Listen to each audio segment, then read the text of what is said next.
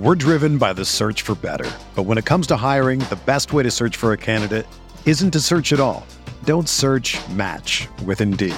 Indeed is your matching and hiring platform with over 350 million global monthly visitors, according to Indeed data, and a matching engine that helps you find quality candidates fast.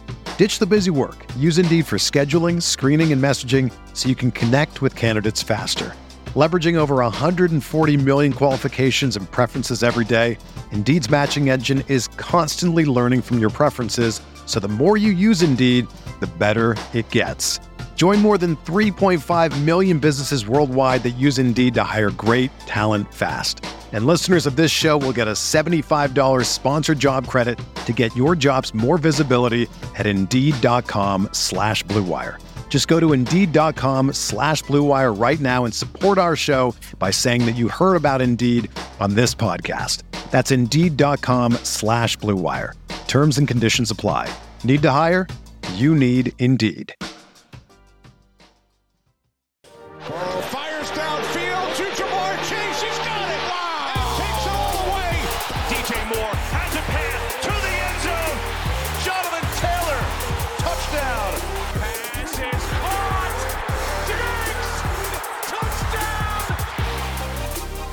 Welcome back to the RotoViz Overtime Podcast. My name is Colin Kelly. You can follow me on Twitter at Overtime Ireland. My co-host is Shawn Siegele. You can check out all of Shawn's work up on rotoviz.com.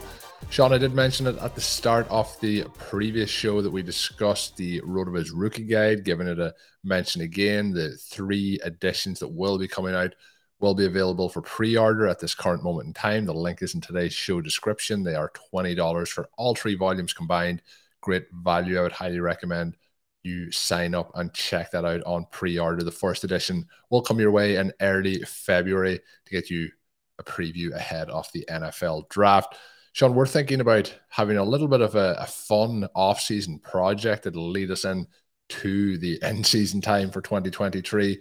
Looking about potentially picking up an orphan dynasty roster over at the FFPC and talking through it. Something that I'm going to put out there to the listeners. This isn't going to be on a show this week, but we're planning to buy this team. Going to go through some options of which teams we may buy, but we're planning on potentially going through a, a kind of a, a, diary or a series, going through our process as we get the team, what we were looking for, what we're going to do with moves going forward, what moves we make, kind of giving an idea of what the strategies are from picking up a team that is already formed rather than from the complete startup point of view. And what I'm going to look for the listeners, Shawn, here is give us give us a name. So you know, what should we call this series? Uh, and we'll go through it here on the podcast. Then moving forward, I'm looking forward to seeing what suggestions come. Shawn, have you any suggestions that that you think we should be, you know, topping the what is the 101 of Dynasty offseason podcast diaries? What what is the name we should be looking for here? Oh, I don't know. You just sprung that on me. I did. I was looking for I a want segue. to hear what I want to hear what the listeners have to uh, have to say. Also, if you are in a Rotoviz Triflex Dynasty League and there are open spots and you want us to take over a team in your league, message Colin and let him know there are a lot of teams out there that are available right now. The FFPC does a fantastic job getting these orphans new homes. One of the things that I have been impressed by as I go through the list is how many of these teams are a lot of fun and have I mean they have weaknesses in many cases, but there are also plenty of situations in which obviously dynasty managers just decided that they either had too many teams or want to go in a different direction. You know, want to do more startups, and so you've got to get rid of some teams in order to balance your overall portfolio. There's some really good teams out there. So head on over to the FFPC, check those out. And Colin, Curtis Patrick did a fantastic job working with the FFPC to put this format together. It's been a huge hit. People love the RV Triflex format over there. That's the format we will be playing, and I can't wait. It's always so much fun to you know take over one of these teams and, and see how you can reshape it. Obviously, when you do a startup, you can pick your guys, and that that's the fun of it. Also, the trading and trading down, trading out there's an avalanche of trades that occur during a startup. And if you like trading, when you can't beat that. But when you take over an orphan, you don't have maybe the same attachment to the player. So again, it really spurs trades. If you're a trader, get over there, grab an orphan. We're going to do that. We'll also have the Dynasty Workshop series up on the website again this offseason. That's always one of my favorites to write.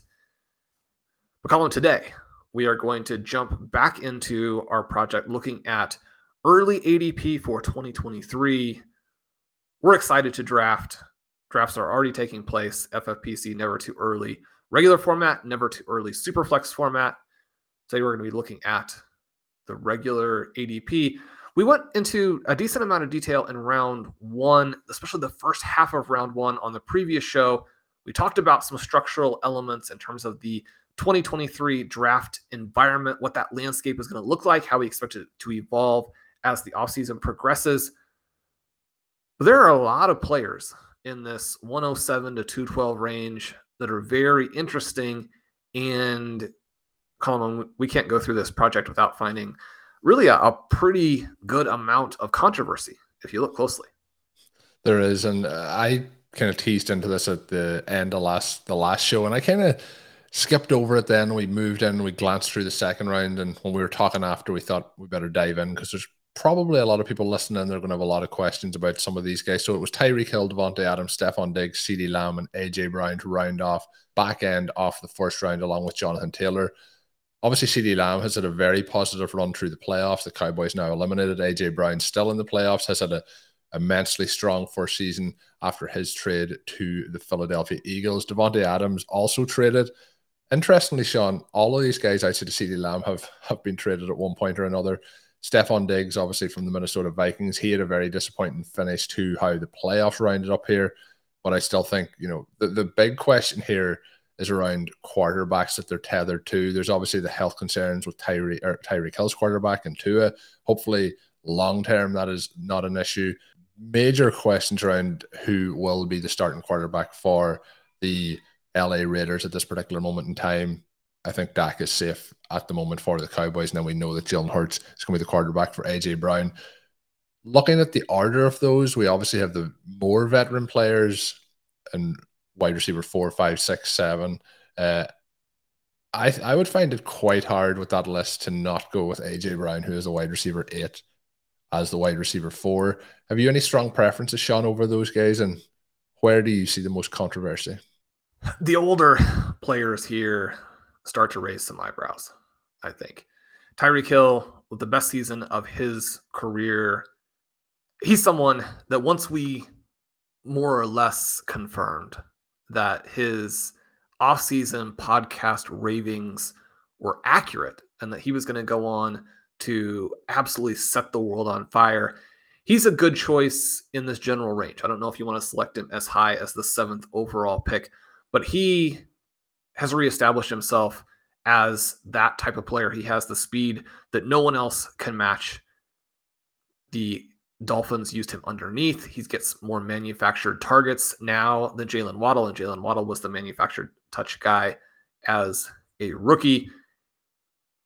They target both of these guys relentlessly over the middle. And even though defenses adjusted and took some of that away down the stretch, you can count on the Dolphins to have new wrinkles to exploit defensive coverages in 2023. So, really, for Hill, it all comes down to Tua and his health the reports at this point are pretty positive that once we get to next season, the brain should have healed and that the damage is not to the extent that there are long term concerns. The number one thing, obviously, there just to is health. That takes precedent over the you know reality implications of all of this. So we're excited for him there. Despite all of that, once you do start to have the multiple concussions, there is a chance for this uh, similar dynamic to take place next season We'll see what the Dolphins do to create a better backup depth chart, I think, is going to be incredibly important for Miami, perhaps more so than any other team. But with Hill and Waddle, who is going in the mid second round, those two players have they've got the track record now and they have multiple years of success Waddle, the rising player, if he can do a little bit better in contested catch situations next season, then he has a chance to be the 2024 first round pick. I don't think that we have a huge amount of worry there. The concern I would have would be for Davante Adams and Stefon Diggs. Both of these guys were being drafted at the 1 2 turn in 2022. They paid that off for the vast majority of the season. And if anything, it looked like we were too low on Diggs, but he has gone through now a very weak stretch. And this stretch has more or less coincided with possible elbow injury concerns for Josh Allen. But when we pull up Stefon Diggs and we look at the last month of his season, these last four games, only one wide receiver one finish. He has three games with 11 points or less. He averages 11.3. And then he goes out in the playoffs and puts up two consecutive duds, or I should say, the big dud comes in their elimination at the hands of the Cincinnati Bengals in the snow. He's got to be able to do more for the team than that. You saw him lose his composure a little bit at the end. That's something that plagued him at times in Minnesota. They got tired of it, they moved on from it. In Buffalo, he's been a team leader. His enthusiasm and emotion has been a positive. His game breaking ability has been a positive. He's one of these players who, like Antonio Brown, can do everything. He's got the vertical ability. You can't cover him underneath. We expect him to bounce back next season. But the other problem that the Bills had at times this year, over the second half of the season, Gabe Davis edged him in air yards and yet still didn't make a fantasy impact. He does have the big playoff game as we've come to expect from him in the first round against the Dolphins, but he also fails in the divisional round loss and has not exactly a drop, but doesn't catch the ball cleanly late on a long pass down the sideline, which because he doesn't initially catch it cleanly, the defender is able to come through, knock it out of his hands. That more or less the dagger for the Bills. They were one of these teams that was supposedly interested in Odell Beckham during the offseason. I would expect the Bills to add to this cast of characters at the receiving positions in the offseason. Maybe it's simply that Khalil Shakir takes a step forward, but they need just a little bit more weaponry if they want to hang with teams like the Bills, if they want to put together a roster like what we see with the Philadelphia Eagles.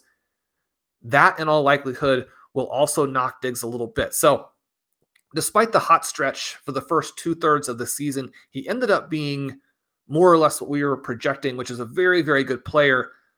But I'm skeptical that that's worth a first round pick. And at the same time, we have a similar dynamic with Davante Adams, who has an extraordinary season. He gets to play with his college buddy, Derek Carr.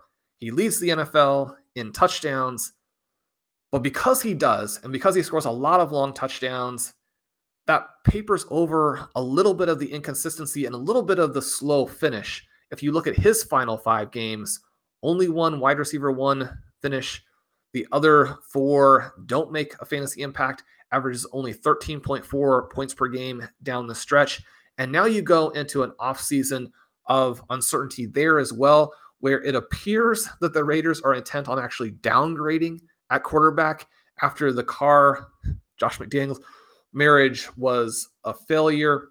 Perhaps they get Tom Brady, but that didn't work out that well for Mike Evans and Chris Godwin this last season. Perhaps they get Jimmy Garoppolo, who we now know is probably not as good as Mr. Irrelevant and Adams, I mean, he's going to be a good floor pick with massive weekly upside. So when you're looking at the end of the first round here, it's not that he's a bad selection, but the slow finishes for these players, I think, can sometimes be missed because if you didn't have them on your roster during the season, you were probably regretting that the whole way. And you're looking forward to 2023 and when do I get to pick them? I get to have these guys on my team.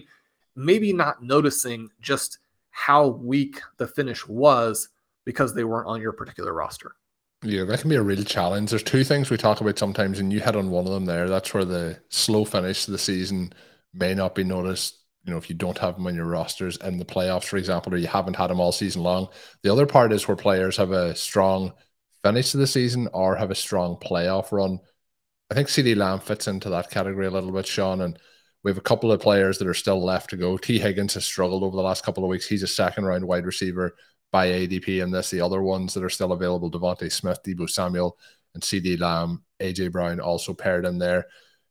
Do you think that CeeDee Lamb is going to be overvalued heading into this season, or I think that this is the wide receiver seven for me is a correct valuation for him, but I think that late first round may be maybe a challenge.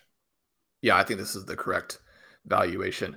One of the interesting things that we saw this last season is that there was some skepticism and not strong skepticism, but one of the big storylines was how are these teams either have multiple receivers or have hybrid quarterbacks going to create enough volume for these star wide receivers to really come through? That was the question with Ja'Marr Chase. And on our previous show, we talked about the fact that even with that, he's now risen as we look to 2023. AJ Brown in this dynamic with DeVonta Smith and Dallas Goedert. How is DeVonta Smith, who is coming off of a fantastic rookie season and before that a Heisman season, he gets drafted in that six, seven round range most of last year.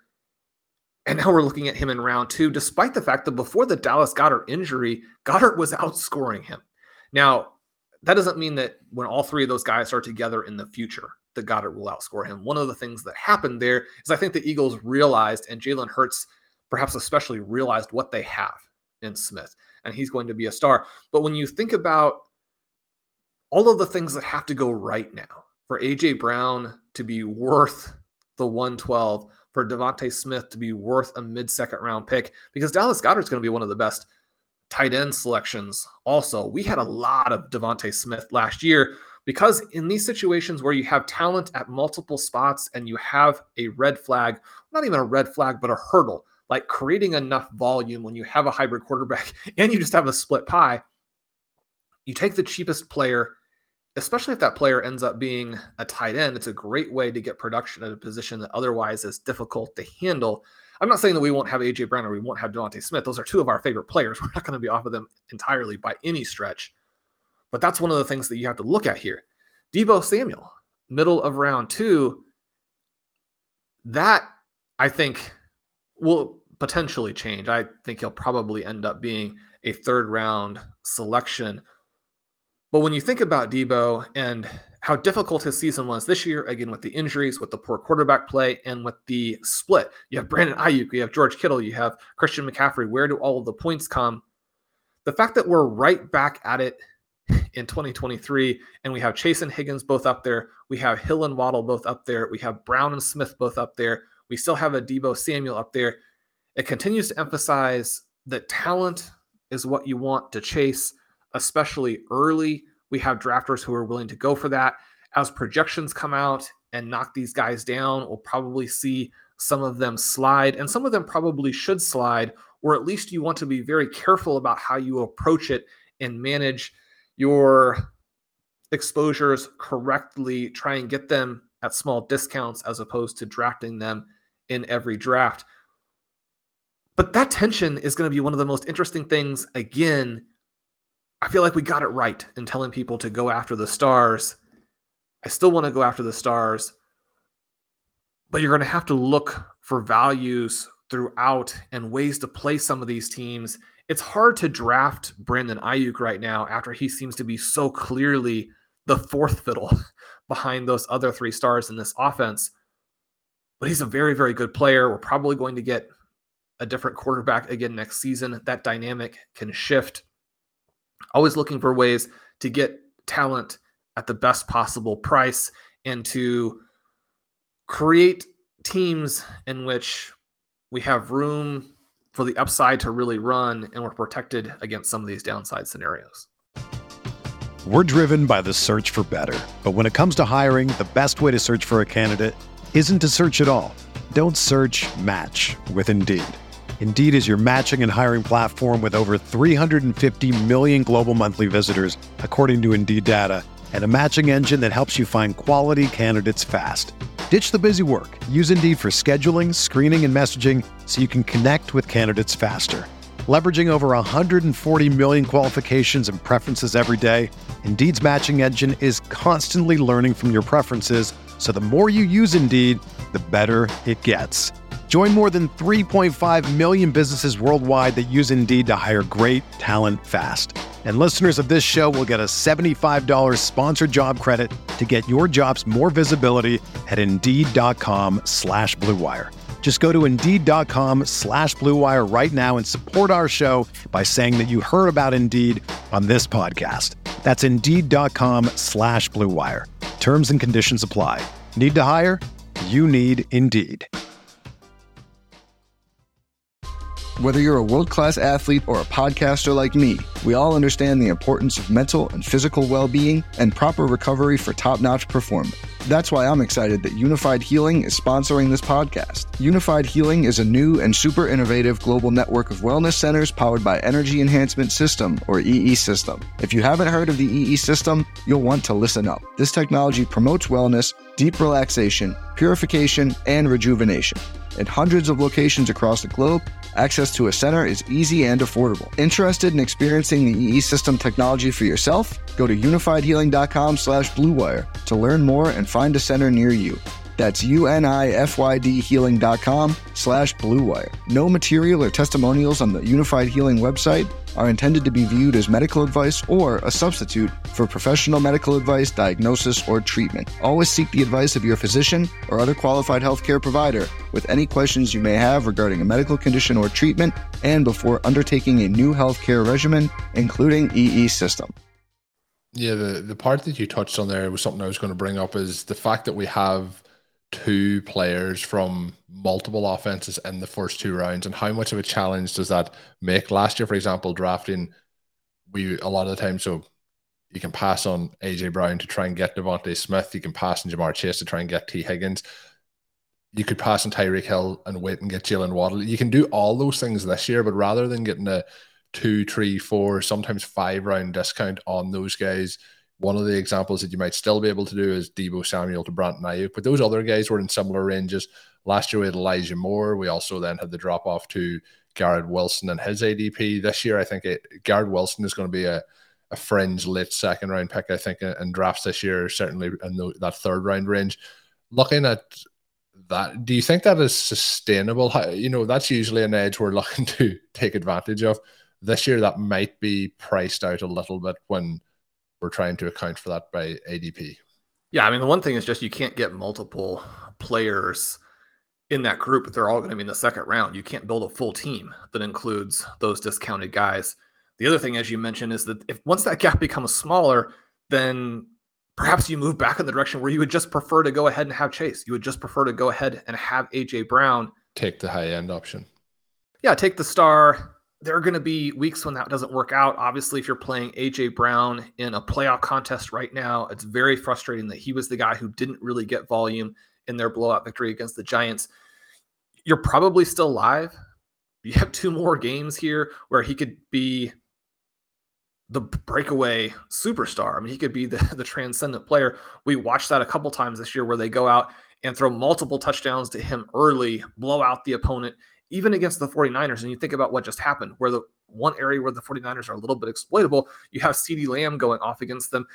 If Brown is the player who is able to make the plays, or based on how the 49ers are playing, and even ends up maybe being the matchup guy, then I mean, he could win that tournament for you. The interesting thing here, Higgins still going fairly early. He's been maybe the most disappointing player so far in the playoff contest.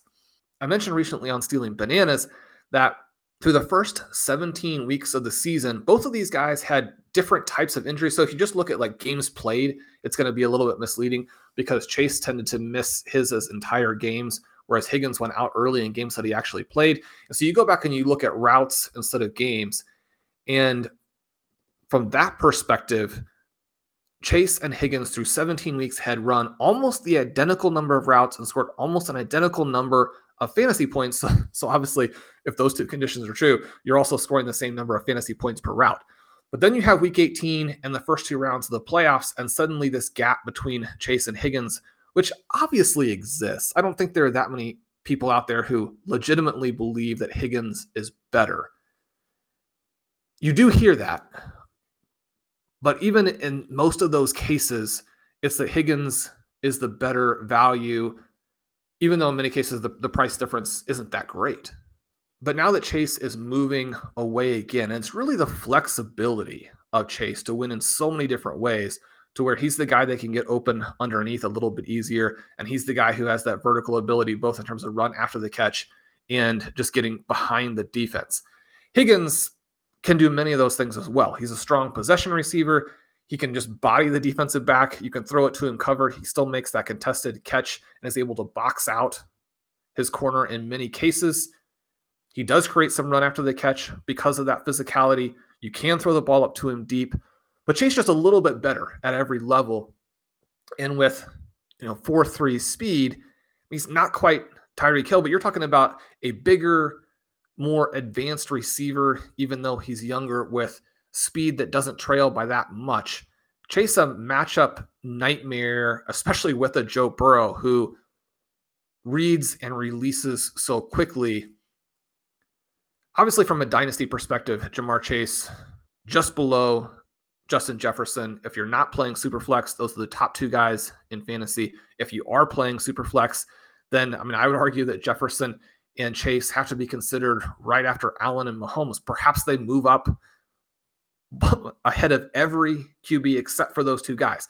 They're going to be in that mix in the first round. Some drafters will still prefer the quarterback. But you have those two players. What that means then when we go back and look at it from a redraft perspective is you don't know which years are going to be the ones we look back 15 years from now and say this was a historic season this was a historic season this was a historic season this was the time that he went for 2020 but you're going to continue to mix him in at the very top end of drafts because those seasons well, one of those seasons may hit. You may get a 2020 at some point. You're going to get multiple seasons where he's in that wide receiver one to wide receiver three range. You may have some disappointing seasons, and Higgins may beat him a couple of times. But the vast majority of the time, it's going to be Chase as the top guy. The question then becomes can Higgins kind of break out of this funk that he's currently in? Can he stay healthy? He's been one of these players who's been dinged up throughout his professional career if Higgins could stay healthy, you're talking about him probably still as even a first round value. So you're going to take the t- discount on Higgins, even though it's less than we would like, simply because in order to get Ja'Marr Chase, you're going to have to have a top three, top five pick. There are going to be a lot of teams where you're just simply walled off from that. And they're going to be teams where you start Justin Jefferson and then would prefer to have Higgins with that. In any season where you have a Chase injury, then Higgins as a pairing with Justin Jefferson, you could have the number one and number two guys. So that's a great setup as you build through the team. I don't know that we have quite that same upside from a DeVonta Smith, who's currently going a little bit earlier, but Smith's somebody now who, because he has been in that group, you had this first half of the season where it was Tyreek Hill and Jaylen Waddle, both top five wide receivers. Second half of the season, AJ Brown, DeVonta Smith, both top five wide receivers if anything were to happen to AJ Brown and you have DeVonta Smith with Dallas Goedert, again, I mean, you're looking at DeVonta Smith as probably being a top five wide receiver for the full season. Those guys in the second round, very appealing because those offenses are going to score so many points. So you have a little bit less of a concern that you're going to have, for example, with a Davante Adams who simply doesn't have that. And the farther that he gets from the time in Green Bay, and now that you have injected more quarterback uncertainty, I mean, this could very easily be worse and significantly worse than his situation was with Derek Carr. Yeah, uh, it could become very, very messy. Let's hope that isn't the case, though. I think just with the, the talent that Adams is, but with somebody like Adams going to be the, the main focus off that offense, maybe the Raiders take in another wide receiver in free agency or in the draft, but that's going to be led by Adams. But what we're seeing there with Miami, with uh, the Bengals and with the Eagles. is just a potency off that offense. We expect them to continue to be high powered offenses into the future, and and those players are going to be a, a, hugely key part of that. And I think there's enough there for those guys to to both feast uh, in those offenses. The second round, Shawn, the players that I haven't mentioned that we haven't really discussed: Najee Harris, running back five, Saquon Barkley, Amon-Ra, St. Brown, Mark Andrews. Uh, we touched a little bit on Deebo. Then we get T.J. Hockenson, Kenneth Walker, Patrick Mahomes, the first quarterback taken feels a little bit early, but again, that's gonna we're gonna see we're gonna see that happen with QB ADP from time to time. But looking at the Najee Harris for me feels like the clear player that probably is certainly shooting for me be early second round and, and probably shouldn't be in that second round at all. Is there any names standing out as highly controversial or even egregious picks in the second round here. Yeah, I don't understand how Harris can be in that particular range. There are too many other elite running backs, much bigger talents. He had to split time with Warren this season. If Warren stays a little bit healthier himself, maybe that ends up being uh, not to the the Pollard Ezekiel Elliott situation, but even more of a split. This is one where we talk about how the slow finish can be overlooked. The flip side of that is the fast finish can be overdrafted. And Najee Harris finally looked a little bit more like what people have been hoping for from him down the stretch. But he's a, a round four, round five guy. You have to have more talent than he has to be drafted where he's going. And you have to have the combination of more talent and a better workload. And when we say workload, part of that is going to be creating the high value touches in the running game as well as in the receiving game.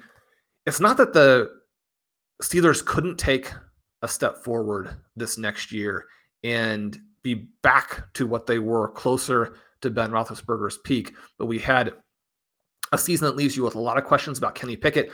I'm enthusiastic about him. I think he's going to develop into a solid starting quarterback at the NFL level, but we can't say that definitively. So there's some uncertainty and definitely a lot of downside that's built into the offense there. If the offense isn't as strong if he doesn't develop that rapport with Najee Harris, and Najee Harris drops to only five receiving EP per game last year, I mean, you can't be drafted in that second round unless you're either a superstar or you have receiving EP numbers closer to eight or nine. You think about what Austin Ekeler did that this last year, receiving expected points per game just under 12. A guy who his volume would suggest 12 points in the receiving game. He also outperforms that, gets up to 12.5 points just as a receiver. What Harris showed in that first month of his rookie season now has become pretty clearly a fluke in that regard. Uh, could he get back there? It's certainly not impossible. And you do want to recognize that there is a little bit of upside. A little bit. Oh, but you're drafting, you're drafting assuming the upside when you're taking him in that range. Najee Harris was at 13.8 expected points per game this season. That is more of a fifth, sixth round pick, even before you consider the talent. Now he underperformed again, just like he did as a rookie. But I mean, at this point, you prefer to have someone like a Dameon Pierce over someone like a Najee Harris. And Pierce established himself as a better talent. I mean, he underperformed his volume, which was in that same range, in part because of the Houston Texans context but there's no guarantee that the Texans will have a worse context this coming season than what the Steelers have. One of the issues with the Steelers is that their receivers did not emerge this past season beyond a George Pickens. But if you have a Diontae Johnson taking those underneath targets and being very jealous of those underneath targets, having that contract that he was able to get with the extension, and then you have a George Pickens and you have a Pat Freiermuth, and Pickens probably will blow up next year as their number one, the vertical guy, the overall stud in that passing game. But then you have multiple players underneath. This offense, even if things go well, doesn't really lend itself to the type of workload for Harris that would justify a pick anywhere close to this range.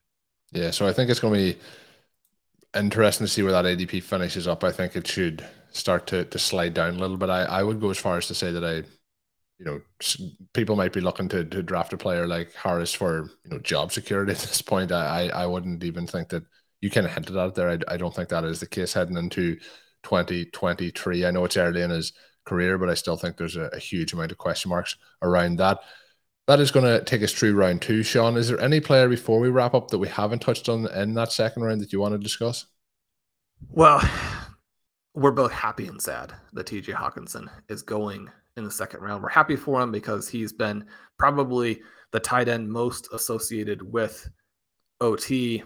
We're sad because it's going to be a lot more difficult. It's harder to get him in there. Yeah, I mean, you can't really draft him in the second round, even though I mean we'll probably sprinkle him into a few teams. It's also true a, when we when we talked about the offenses with two players, we didn't talk about the Vikings with both Jefferson and Hockenson in there as well. Yeah, but and with the Vikings, it's a case that it's really just those two guys. Where in some of these other offenses, you're getting some more pieces. Now, you know, with Waddle and, and Hill, it was definitely that. With the Eagles, you have the three pieces. With the Bengals, they've sort of sidelined the additional pieces. But yeah, I mean, you have TJ Hockenson playing off of Justin Jefferson. It's it's different when it's a tight end because the threshold for what counts as success is so much lower. But you look at that hot stretch where he finishes the season, you look at weeks 14 to 19, and obviously that grabs in the playoff game where he again is a target hog. Not everybody gets to play that week, but during that stretch, he leads the position in targets, he leads the position in receptions. He finishes second to Evan Engram, who had the huge game in that span in receiving yards. Even though Kirk Cousins is not a big time talent or particularly accurate player because of the the route concepts that they're asking from Hockenson. He ends up with 70% catch rate. I mean, this is a guy who in the Minnesota Vikings offense is going to be targeted repeatedly underneath. These are going to be high catch rate types of plays from a tight end premium perspective. If your tight end has Hockenson's talent, and we're still at a level where I don't think we can make the claim that he is the second coming of George Kittle or that he's anything like Travis Kelce. But if you have a former top 10 player who is a focal point in this offense as the guy playing off of uh, Justin Jefferson, if he's going to get that target volume, the Vikings have to be over the moon about this particular trade. Hockenson has jumped Dalvin Cook in terms of the fantasy importance here. If you can get that volume at the tight end position in a premium scoring format, uh, this is where he belongs.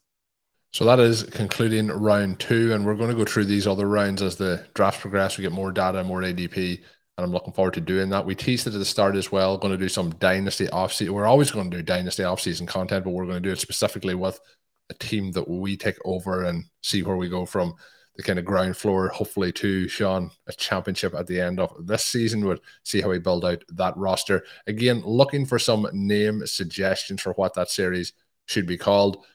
I'm going to go with the most basic, and this is going to leave the floor open for an easy win for some of the listeners. The OT Dynasty Diaries hit me with something better than that. Let me know on Twitter at Overtime Ireland. We'll pick whichever the best is for that series. But Shawn, I'm looking forward to going through building one of those rosters with you, sharing that information with the OT community and seeing how that team does throughout the year. My name is. I, I thought you were going to go with the OT Dynasty debacle there as you well, Shawn's pinning back the curtain uh, to let the listeners know that I completely forgot what I was going to call the series and uh, had to pause. And I've I have cut that out in post production, Shawn. But now the listeners are are well and truly in on the joke. So th- thanks for letting me know. It was a bit of a debacle as I did try and remember what I was going to say. But uh, my name is Colin Kelly. You can follow me on Twitter at Overtime Ireland. My co-host is Shawn Siegele. Check out all of Shawn's work up on rotoviz.com. And until we are back, have a good one. Thank you for listening to Overtime on RotoViz Radio. Please rate and review the RotoViz Radio podcast on iTunes or your favorite podcast app. You can contact us via email at rotovizradio at gmail.com. Follow us on Twitter at RotoViz Radio. And remember, you can always support the pod by subscribing to RotoViz with a discount through the RotoViz Radio homepage, rotoviz.com forward slash podcast.